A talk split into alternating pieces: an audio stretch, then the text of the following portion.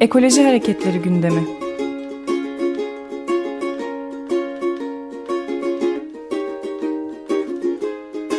Çevre ve Ekoloji Hareketi avukatları tarafından hazırlanıyor.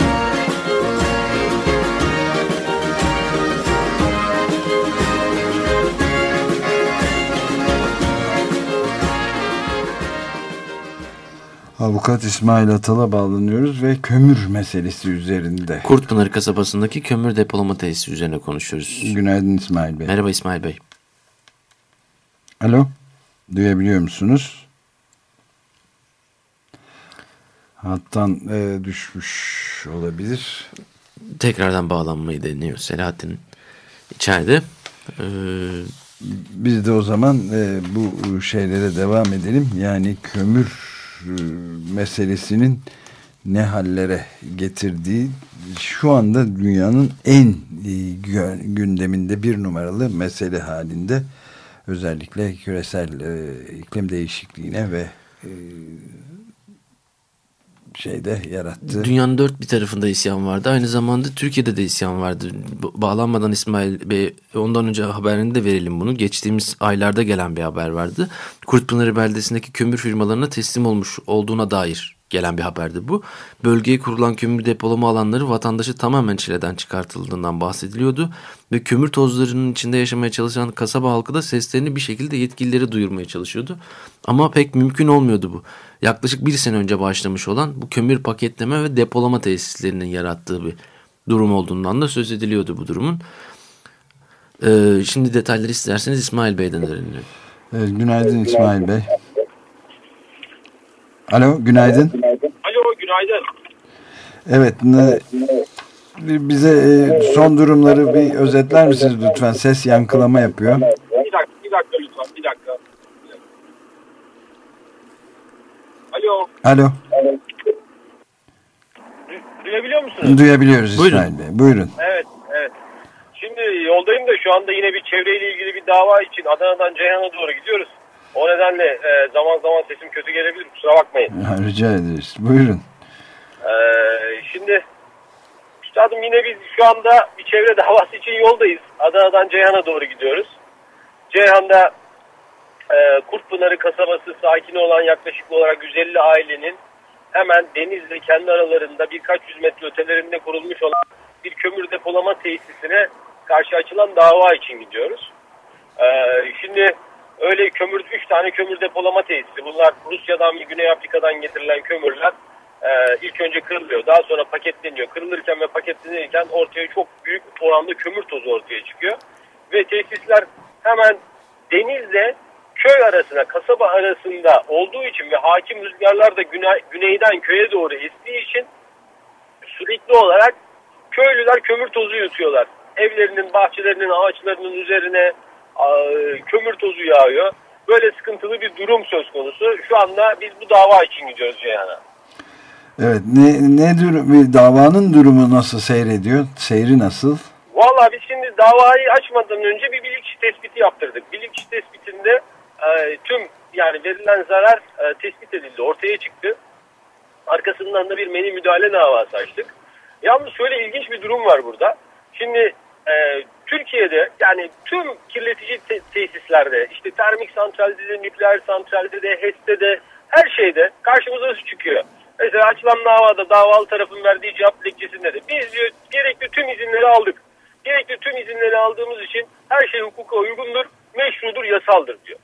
Ama yani şöyle bir şey var. Mesela a, Valilik, İl Çevre ve Orman Müdürlüğü burada çet gerekli değildir kararı vermiş. Nasıl olmuşsa bir çet gerekli değildir kararı vermiş kendi takdirine dayanarak.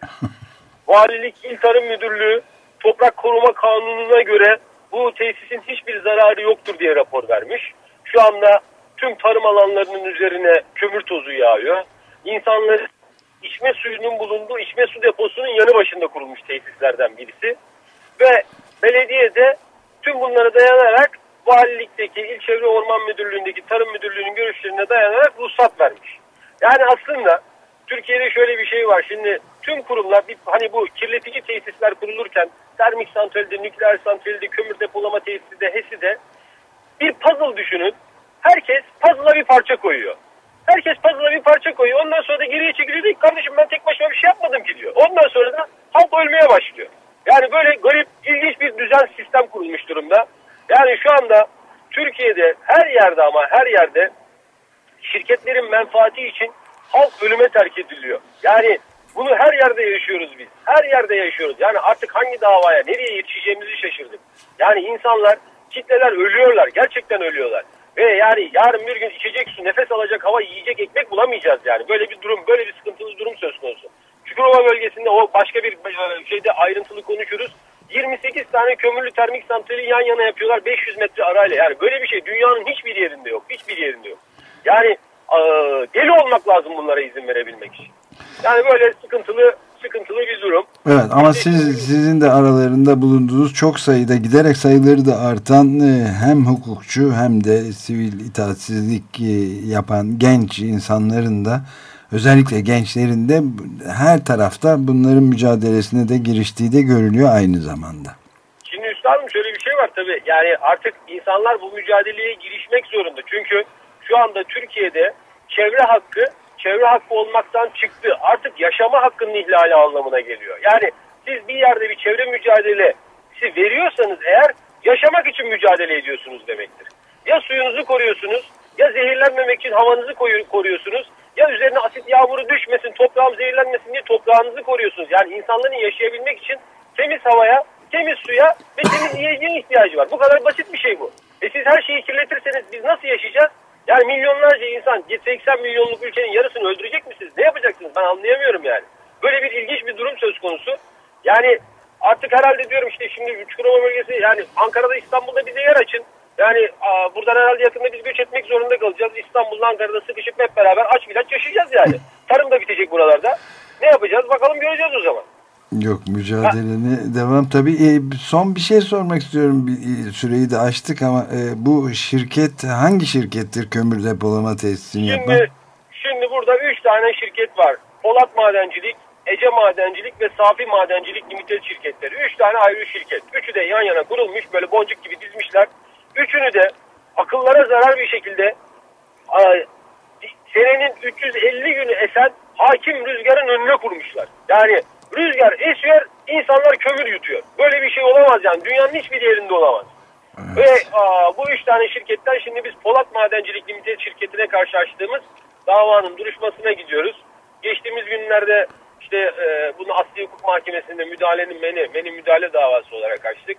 Geçtiğimiz günlerde Adana Valiliğine işte başvuruda bulunduk, idari başvuruda bulunduk. Bu tesislerin verdiği zararları anlatarak ve mevzuat aykırılıklarını dile getirerek kapatılması talebinde bulunduk. Ee, ve bunun sonucunda şey e, yakın bir zamanda da bir de idare mahkemesinde davalar açacağız. Evet. Yani, peki, İsmail Bey takip etmeye devam edeceğiz. Çok teşekkür ederiz. Kolay gelsin. İyi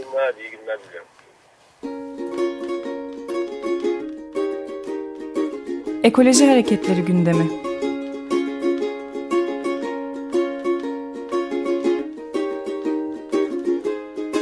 Çevre ve Ekoloji Hareketi avukatları tarafından hazırlanıyor.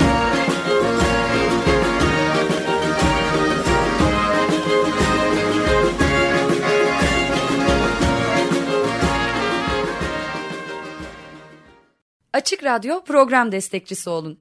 Bir veya daha fazla programa destek olmak için 212 alan koduyla 343 41 41